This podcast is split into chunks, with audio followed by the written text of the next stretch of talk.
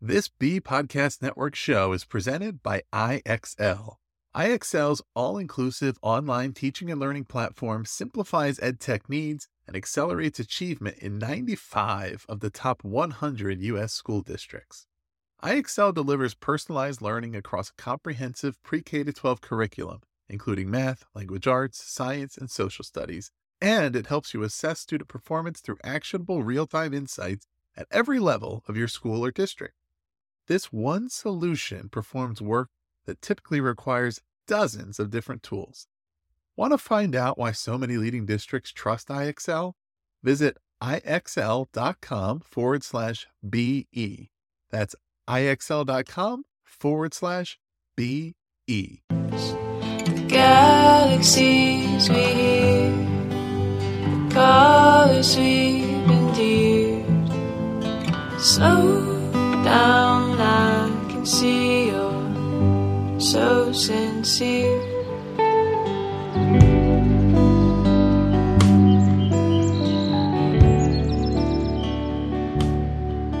All right. Hello, everybody. Welcome back to another episode of Tell Me This. I am here with Danielle Scarano, my lovely co host for the season. Hello, Danielle. Hello, it's great to see you again. Yeah, it's, it's good. It's good. Good to be back together for sure. So, Yes. um, and I can't believe we have finished. Um, I was going to say 10, but it's not technically nine episodes on our way to our 10th and have, you know, the summer was so crazy trying to schedule all these wonderful interviews and the nervousness around talking to different people. And I can't believe it's, it's complete already, Danielle. So, yeah. Yeah. I feel the same way. i I reflect on the summer I think about where, where, when was that? Was that this year or three years ago? When was that? I know, right? So, so we thought Danielle and I thought just as we introduced the podcast, we thought we would conclude this portion of the season. Um, we're going to talk just a few minutes at the end of this episode about what's coming in the spring, but we really wanted to sort of have a you know two bookends. We did an intro, and then we're going to do this this episode to really bring this series to a wrap. And so, what better way to do that than to have an episode of reflections? And as I said to Danielle, when I was prepping for this episode, I legitimately could have made a whole, like, maybe at least a half a season Yeah. out of all the reflections I was having. So I'm going to do my best to bottom line, Danielle. I'm not always great at that. Um, well, us together, we're not always great at that. So um, I don't know. Where do you want to start? I'm going to toss it to you. Wow. Thanks for putting that on me because I have journal pages as well. I, oh, okay. Well, I'll say this. I think at the start of the season in the summer, we did have a lot of momentum and Mhm. activity and growth. And I'll be honest with you, when I looked at this in August, I thought this was the peak, the pinnacle of a spiritual awakening. and I'm like, when is this gonna pinnacle going to end? Or we're just we're just standing at the top, which is amazing. yeah. I've learned a lot from this podcast, I think, over the next over the last fall. Yeah. And I think maybe we should start on where it began. And I think that was let's start with paradoxical leadership as we read it in Smith et al. 2014. Mm, good place to start. Yeah. Yeah. Yeah. Mhm. Absolutely.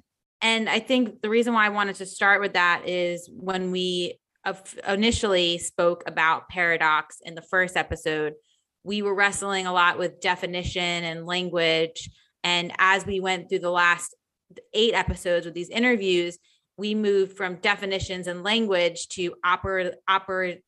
Operationalizing. Thank you. You. I you know why? Because I've been switching that word to human humanizing. Oh, that's right. And so Humanizing. I can't even say it anymore. So I'll say in the humanizing of paradox. Yes. And when I returned back to the Smith et al. article 2014, they talked about acceptance, differentiation, and integration. And I Mm, think when we interviewed each and every leader, that's where we saw the nuances of all those three terms.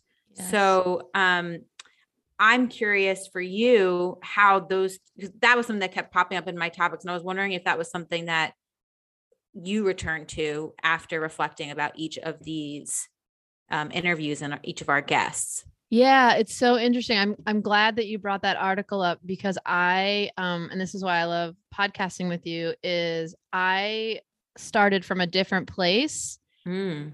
But I think I arrived at the same conclusion, right? Around um, the thing for me was that how much both our understanding of or conceptualization of that word paradox shifted and Mhm. either either grew or changed. I'm not sure what the, the appropriate verb is.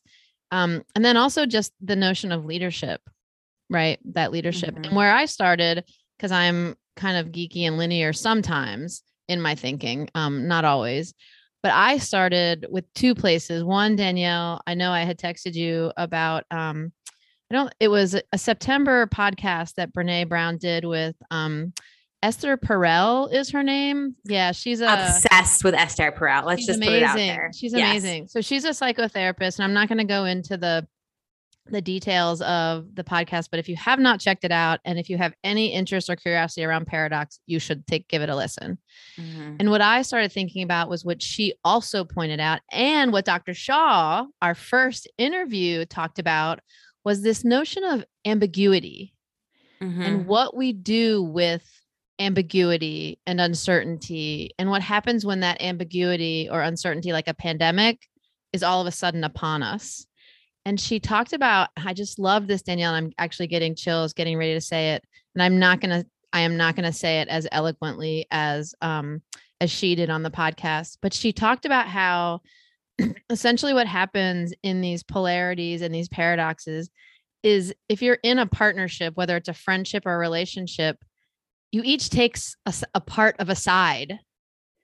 Right. And so then you're making these assumptions about, well, someone's right, someone's wrong, someone's feeling bad, someone's feeling good. So even the way we as humans approach this, we like split it, split it. Right. And doctor Mhm. Shaw, who is in our, who's in the mind brain teaching um, and neuroscience area of um, education, talked a lot about how we as humans create binaries and polarities because we want to oversimplify things. Mhm. And so for me, the starting point was sort of a reinforcement and a reminder and a growth that it's just never that simple. That it's mm-hmm. whether it's whether you think in layers, whether you whether you think in multiple narratives, whatever whatever your metaphor is, I just felt like every time we talked to someone, Danielle, it was like, yep, there's there's those layers in that context. There's those layers in the theater or on the skating rink or in the classroom or at a university. So that was a lot for your your question, but that's what was bubbling up for me while I was preparing for this. I love how you started with that too. And I think that brings it back to the aspect of acceptance from the article. Mm, And I started with that too. And I think um, Dr. Laura Shaw's uh, her discussion on how we we think very in a binary way mhm. reinforces then back to, or at least connects back to then when we were speaking to Aiko Bethea, where she challenged us in our definition Yes. of paradox when she said, if you're going to name it as a, a place of te- of tension or having these competing constructs, then you're already starting from a place of um, deficit. And so she challenged us in, to think more about it as multiple narratives. And what I liked about that was when you come at, at it with multiple narratives, whether it's a partnership or a one-on-one relationship, two people or across a community, you accept those constructs or those narratives as both true. Mhm, And then, so then that erases the competition and the tension.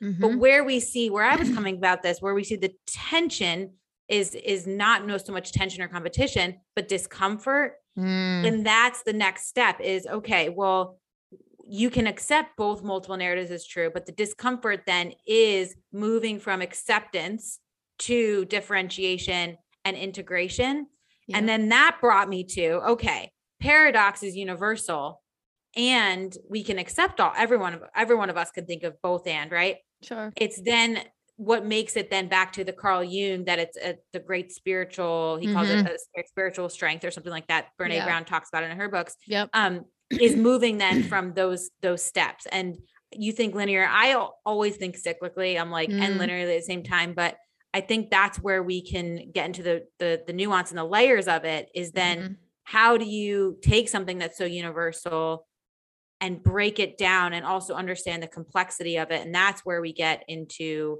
the real um, humanization of paradox um, so i did start with the acceptance and language around paradox i don't know if i'm there yet in terms of my frameworks um, and how i'm solidifying paradox but i do think that there has been a mass transformation and evolve I've, I've certainly evolved over the last three months about how I think about paradox and where I stand on it, and then Mhm. how we bring it into our communities.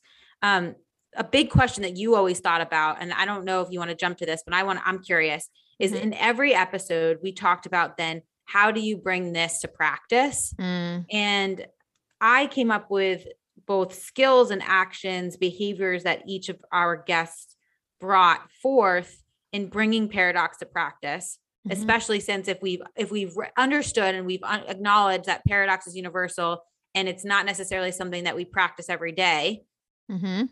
what did you notice about the way that our guests brought those to pra- brought paradox and related leadership skills and traits and even in their personal lives to practice Yeah, that's such a good question. So I definitely want to dig into that when you were speaking about um the discomfort, right? And you said the that everyone can acknowledge paradox and the whole idea of yes and. I think I would I don't disagree with you that everyone can acknowledge and see paradox. What I wonder is I'm not sure that everybody's to the yes and piece.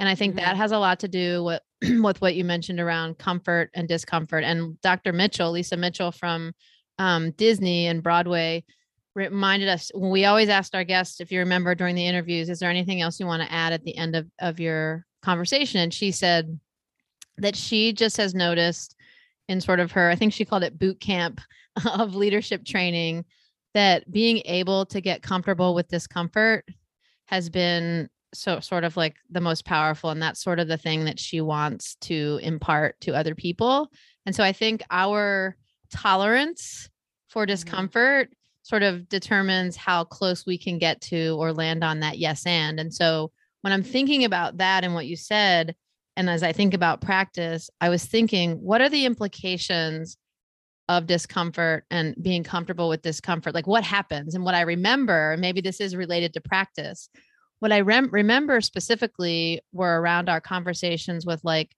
um, Dr. Hostetter, um, who I feel like is what a model of what a leader in a large organization, particularly in an organization that is scattered across the Yes. country, can be and should be. Like she to me like evokes the possibilities in leadership. And the reason I think of that that is true is because the way in which she manages her discomfort, in my opinion, I don't want to impose my views on her, is that she walks in her truth and Mhm. she is willing to show up, even as the president of a university. She shows up in her meetings as a learner. Mhm. So I feel like there's like, there's this thing called paradox. There's all this discomfort and uncertainty and our sort of habits and tendencies to simplify things that are at play then there's these implications. So like how do we need to shift mindsets? Well for for dr hostetter she talked a lot about being deliberate right? Because it's all about deliberate practice being deliberate being intentional showing up vulnerable and being a learner. And i would say my recollection danielle is that every single one of our guests talked about being a learner in some shape or size. And so i say that just to remind us that like yes it is behavioral and i'm not going to i cannot sit here and debate like is it behavior first is it mindset first right i feel like it's bi-directional i Mhm. think i think there's a mindset piece which is around learning being learning i you know having that learning identity and then also the practice and so i just i have so many fond memories of talking to mamie about her different examples of showing up in meetings like big meetings like board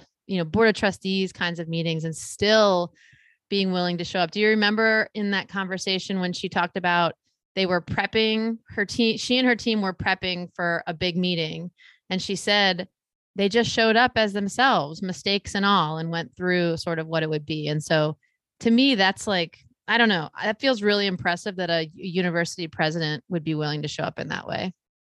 I agree. And I like how you brought in practice. And I just want to circle back to my original comment about recognizing yes and.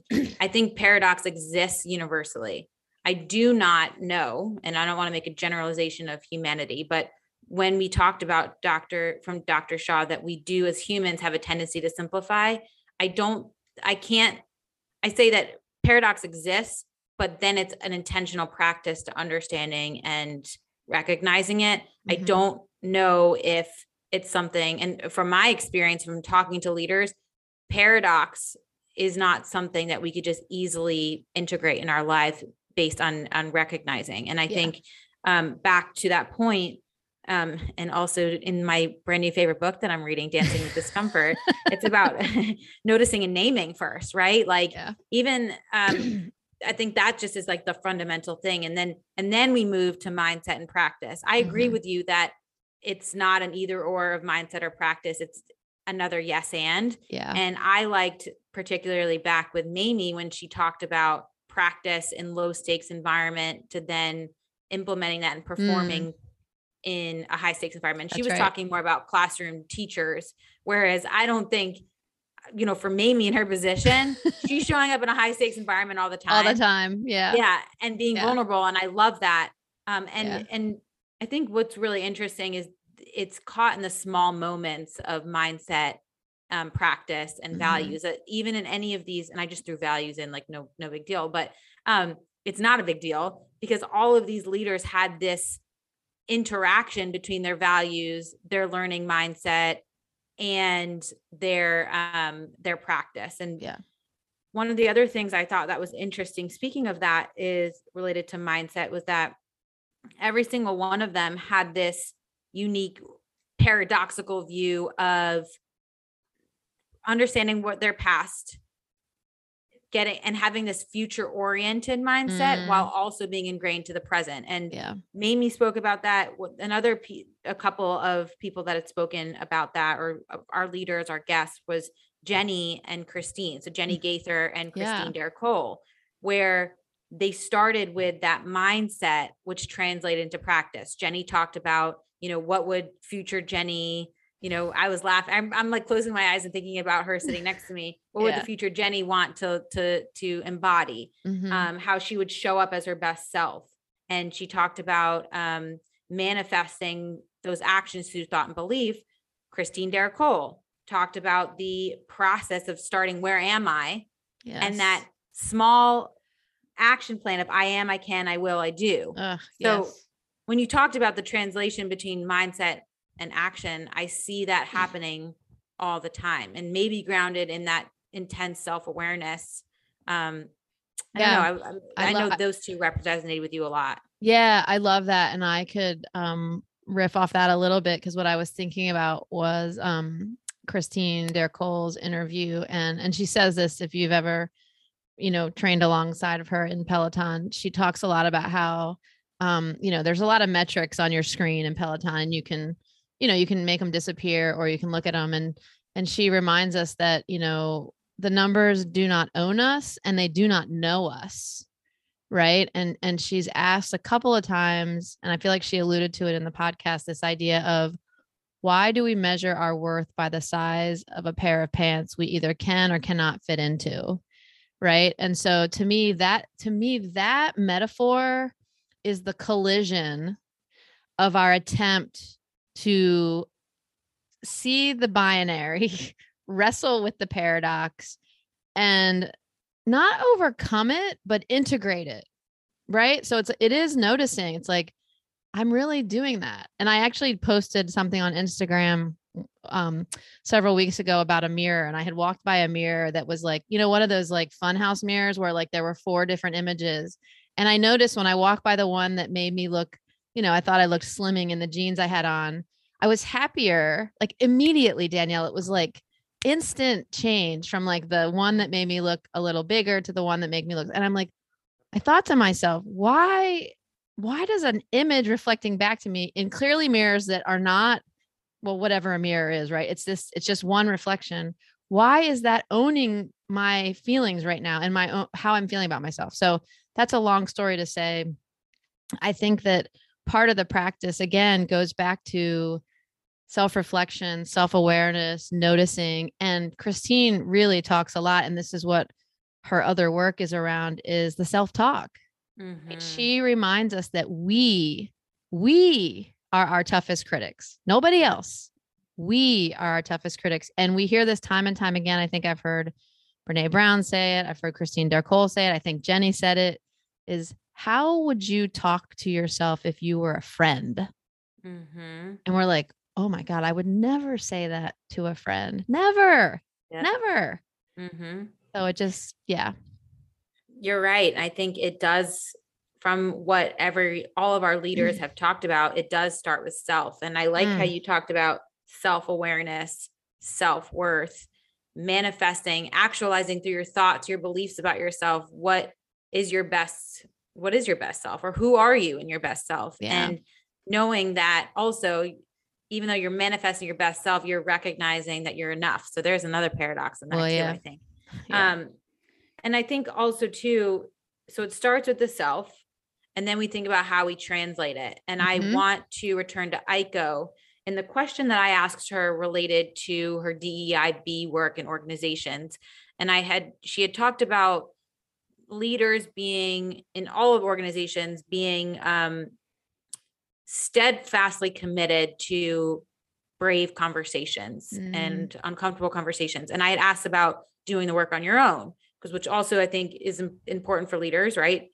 And she said, well, if you're not having those conversations and you're not showing up with other people, then, you know, where where's the progress and the growth that you're making? And that mm-hmm. then draws to this work also being relational yes. and so I, I you know, I, I wanted to kind of bring that conversation to the forefront. You did mention Mimi in practice and how that's translating to to her culture and her community, but I, I want to also recognize the other work that Lisa and Jessica Anastasio and Kanita Williams are doing yes. with how they're then translating it.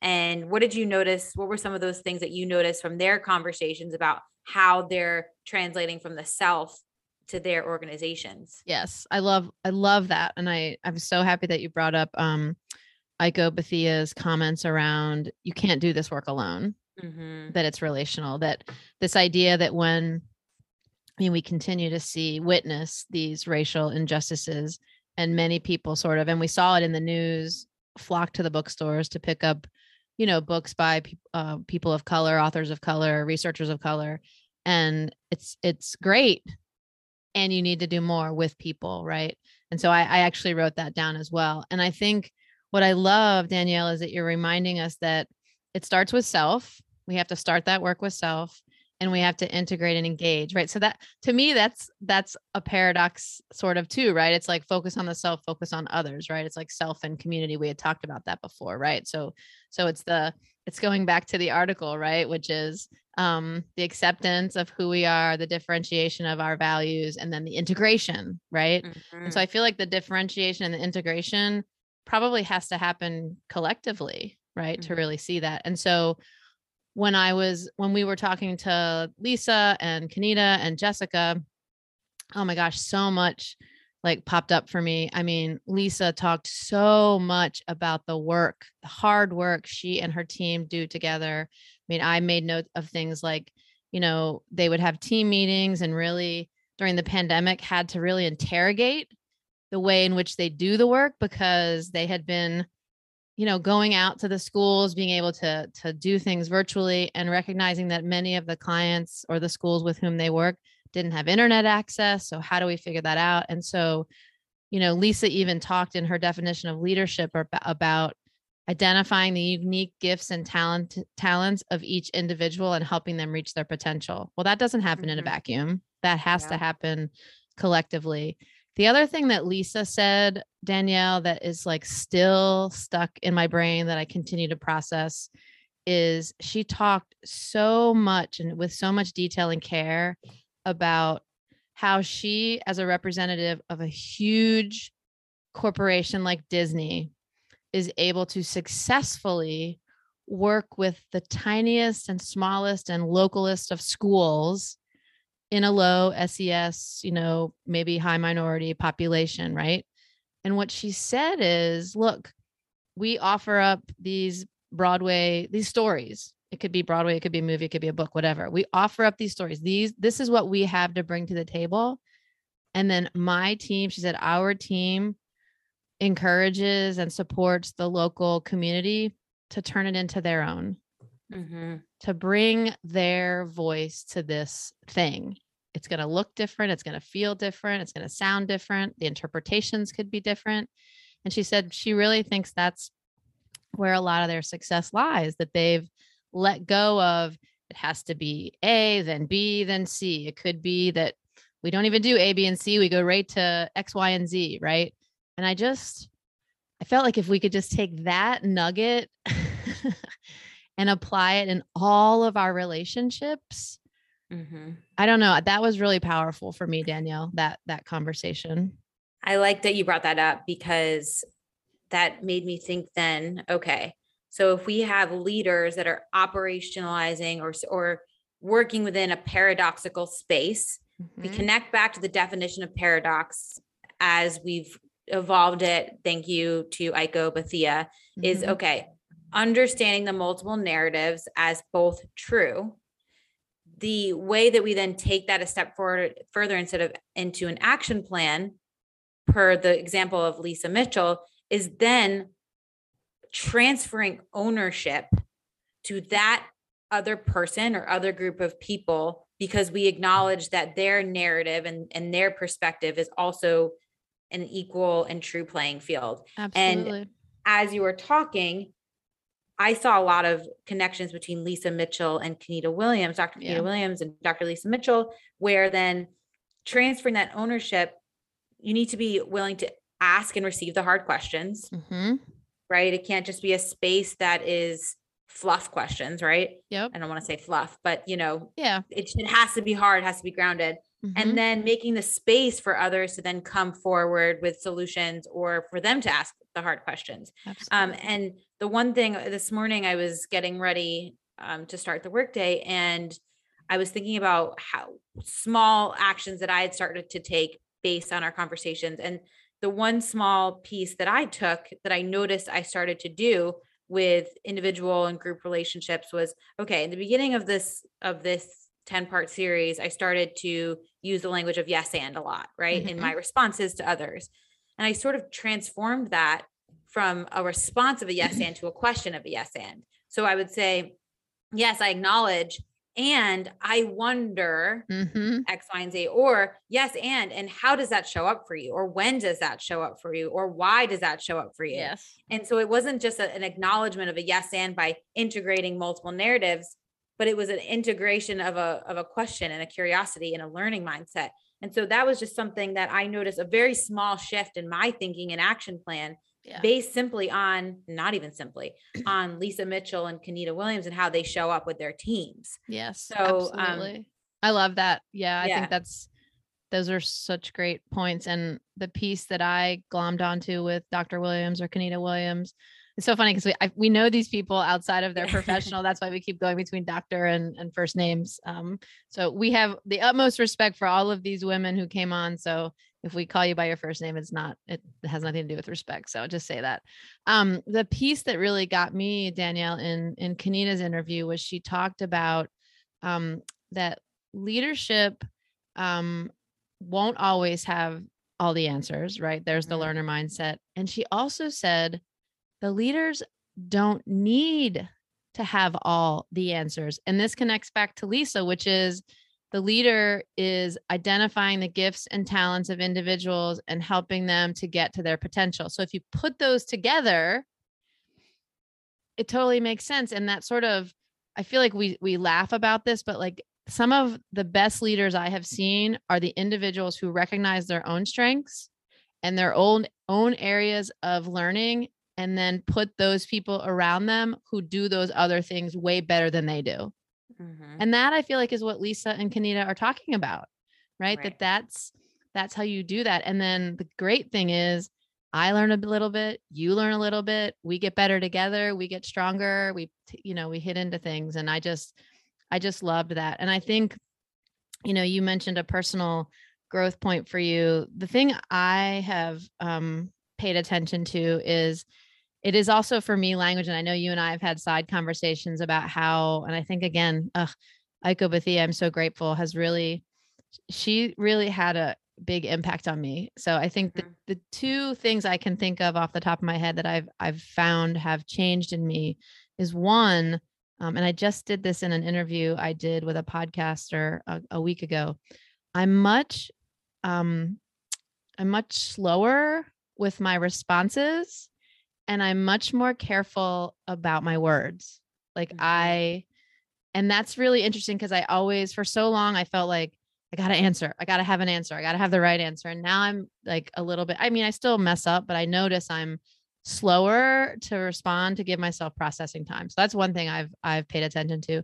The other thing is similar to what you said because you said you you followed up with a question like I uh, an I wonder question. I have started saying a lot. And I think it's partly because of the coaching that I do. I often say I'm noticing Mhm. so that noticing is just it's on me like i'm letting the other people know that this is how i'm taking in this conversation this experience and i think i have found that it invites people to either say yep i'm also sensing that or they'll be like i hear you and i want to amend it right like i don't think that's what i meant that you're noticing that way that's interesting because i actually meant it this way so i feel like words like i'm curious i'm wondering i'm noticing I'm sensing they're just they're more inviting in a Mhm. conversation. They like really diffuse the the original meaning of the word paradox, right? That conflict. And so I've definitely adopted that's definitely in my regular like words now in terms of how I, you know, communicate with others. I don't know. It's been cool. I like that. And it reminded me, I've been seeing a lot of similarities between our work and Paradox and then my second favorite book. Well, you know, my second favorite book of of the fall. I had I'm reading Dancing with Discomfort and I'm also reading Atlas of the Heart. Oh, come Brene on. I cannot be your first favorite book over Brene Brown. I'm loving both of them. And the reason why I'm loving both of them and our work in Paradox is because I'm seeing a lot of similarities in translation and Yeah. making a lot of connections with them. Mm. And she says something like, language doesn't just name emotions, it shapes emotions. And what I liked Mm. about that in, in our relations to paradox is we're shifting from a yes and to yes and I wonder and yes and I notice. And then how that is creating this emotional, shaping that emotional experience to how people feel Ooh. when they're coming to a relationship or to a community. you can, I know you do a lot of work with belonging and you were curious about paradox and belonging. Mhm. Well, what are those emotions then that are responding or being, what are those emotions that we're feeling when we Yep. belong or we don't belong? And our language then is something that is going to shape those experiences for those people that we're showing up for. And even for ourselves, if I have a very difficult time managing one of the things, the challenges that I've been coming going through a lot, and I won't get into it. I'm not ready to talk about it yet. yeah. Um, but I will probably in the spring is I, I I had this idea of growth in my mind, and growth to me was movement. And in the fall, and I'd actually talked about this last time on Tell Me This in the fa- last fall, but was um growth to me now is pausing. And so I'm trying to Mm. navigate this paradox of pausing and growing at the same time because I had to for the sake of my body. yeah. And the reason why I say that is because I'm seeing this paradox. I'm trying to accept them, differentiate them, and integrate them both. And then there's this language that I'm trying to tell myself in Mhm. order to then shape the emotions that I'm feeling around it. So Mm. instead of an emotion of shame or an emotion of, of stress or discomfort, I'm trying to integrate this paradox to then make myself feel, or maybe not shape, make myself feel okay, but then to to shape or train the emotions that I feel around it to, Yeah. you know, to come to the, the experience or then to I don't know. I, I'm trying to, I lost my train of thought there, but basically to shape these emotions that I have. So yeah. I mean, that was the one area that I had. And I'm just externalizing that for the first time now. So if no one understands it other than us, and maybe It's Jenny okay. Gaither when she listens to this, It's all good. Yeah. But people I I, mean, I think I think our listeners, I think we know our listeners well enough now that they'll they'll understand it. I mean, this idea that um and uh next week the the, the last episode you'll hear uh Brianne and I did a sort of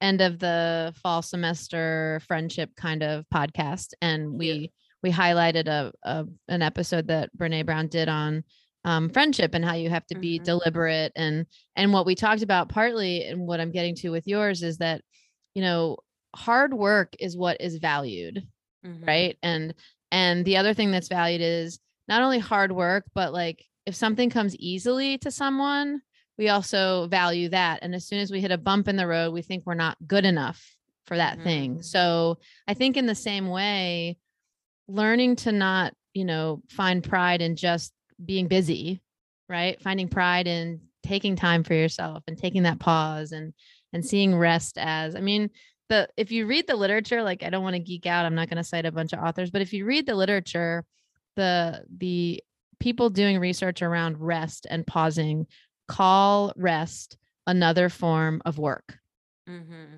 they call it effort and they actually say it's very hard work because it takes discipline and intentionality and routine and focus and so you know i completely hear what you're saying around the power of language and i just wrote down language and emotions because you're right because when i think about like the work i do around belonging part of the having conversations and sharing stories and shifting language is about setting the emotional tone. Because i know when i re-meet with gosh when i meet with any group of people whether it's i just did a team coaching session last week with a with a new organization and i've done it with with students everybody shows up like or most people not everybody most people show up nervous and anxious and worried and they don't know if they want to talk they don't know what people are going to think and as soon as you start telling stories and sharing and being curious and wondering I don't know,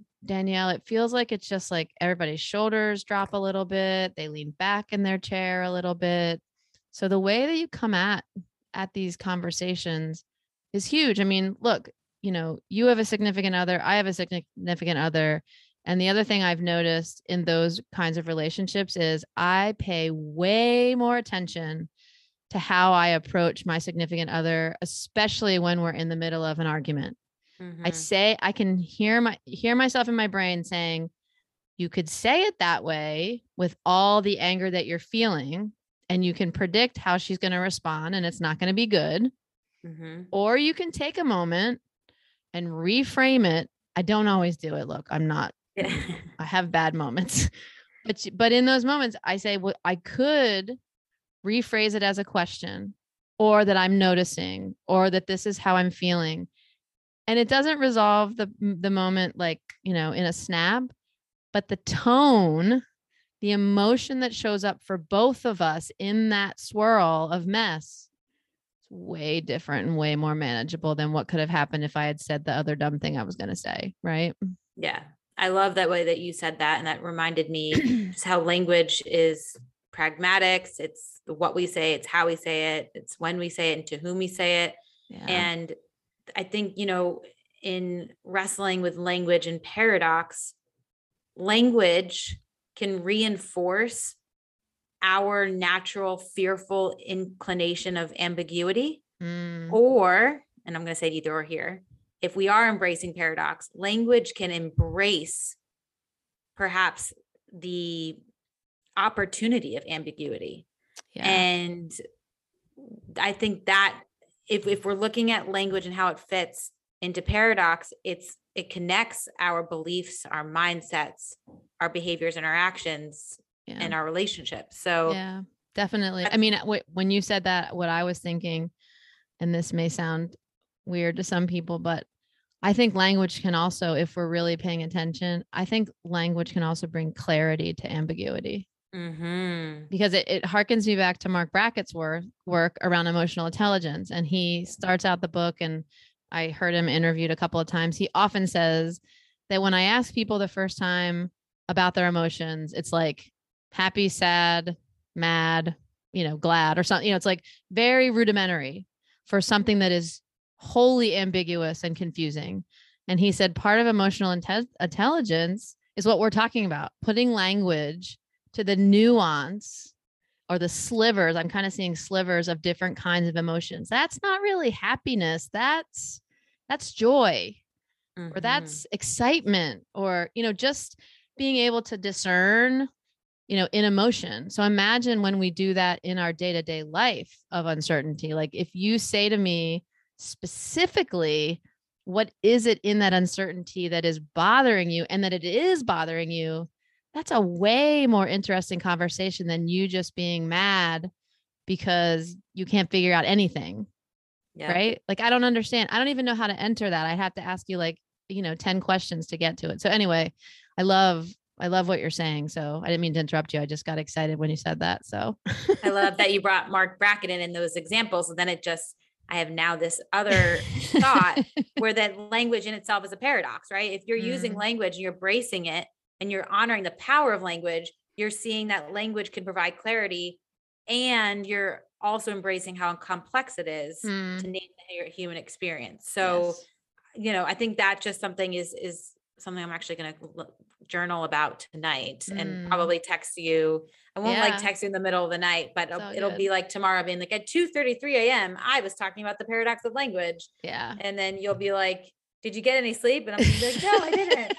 But it's fine. Yeah. I mean, it's Um, funny that we're having this conversation because I've been thinking, I've been doing a lot of coaching. I'm still, I'm certified, but need to get my hours to get the the International Coaching Federation certification. And now that we're having this conversation out loud, what I notice about coaching is oftentimes the questions that I'm asking clients and students, it really is trying to help people clarify what they mean Mhm. right? Because someone will say, I just hope when I graduate, I want to be successful.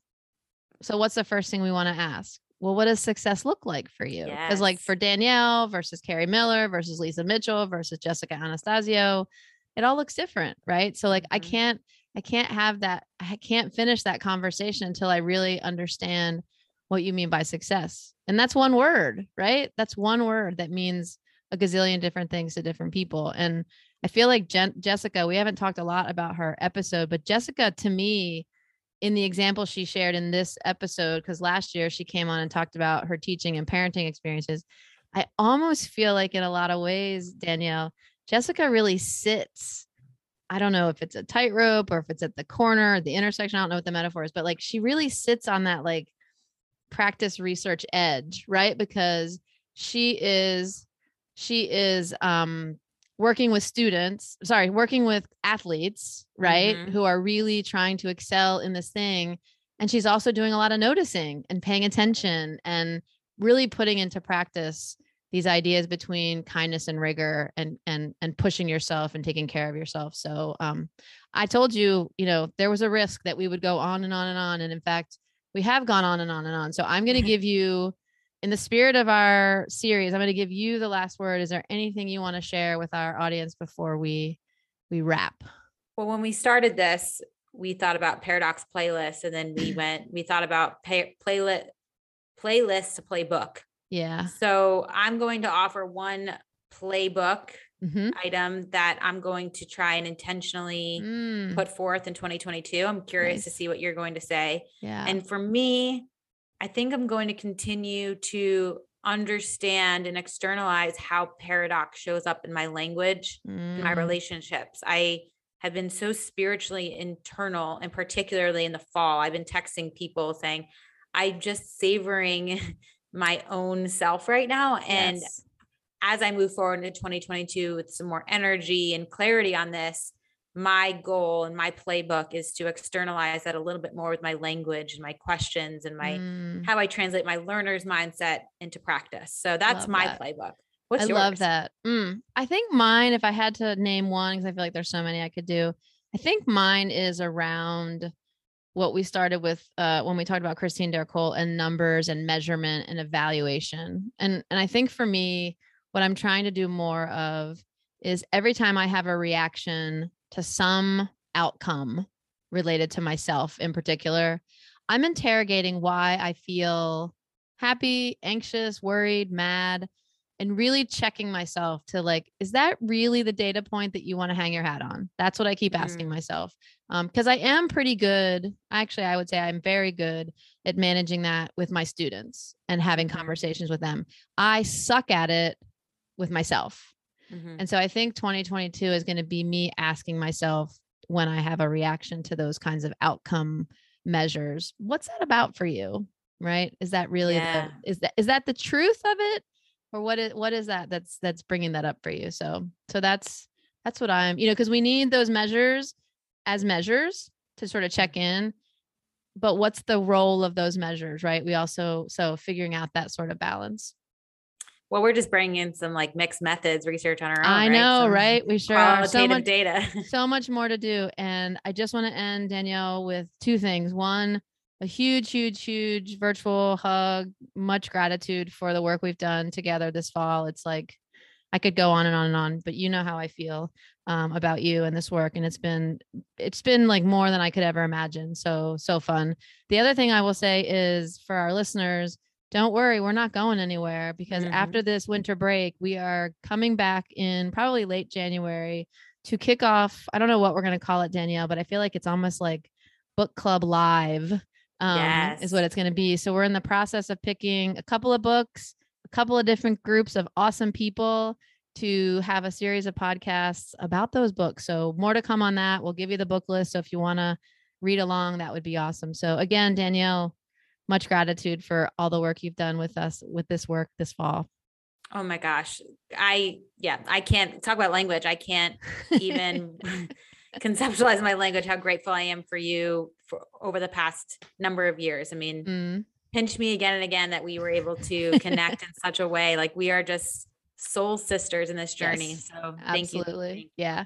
Um, and I said that was the only two things. The other thing I'm going to say is just from Danielle and myself, a huge thank you to every single guest that came on this fall during their busy schedules, their crazy lives. And we just learned from you in that moment and continue to take your nuggets everywhere we go and, and share it with as many people who will listen. So thanks to everybody who participated, who listened, who supported. And I hope you have a great break and do like Danielle and take a pause. You deserve it. Mhm. All right. This has been another episode of Tell Me This. Thanks for listening, everybody. Take care. Slow down gravity, you're so sincere. Under the glaciers of your last year, Sunday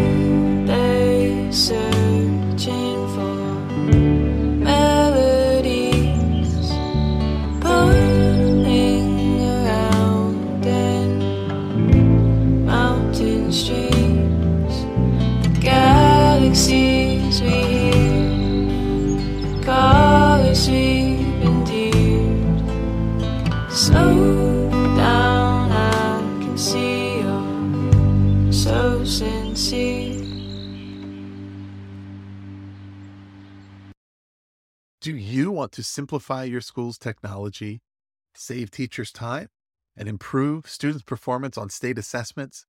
You can do it all, but don't waste another minute. Head straight to ixl.com forward slash BE to learn how IXL's research proven teaching and learning platform can help you achieve all of these goals. That's ixl.com forward slash BE.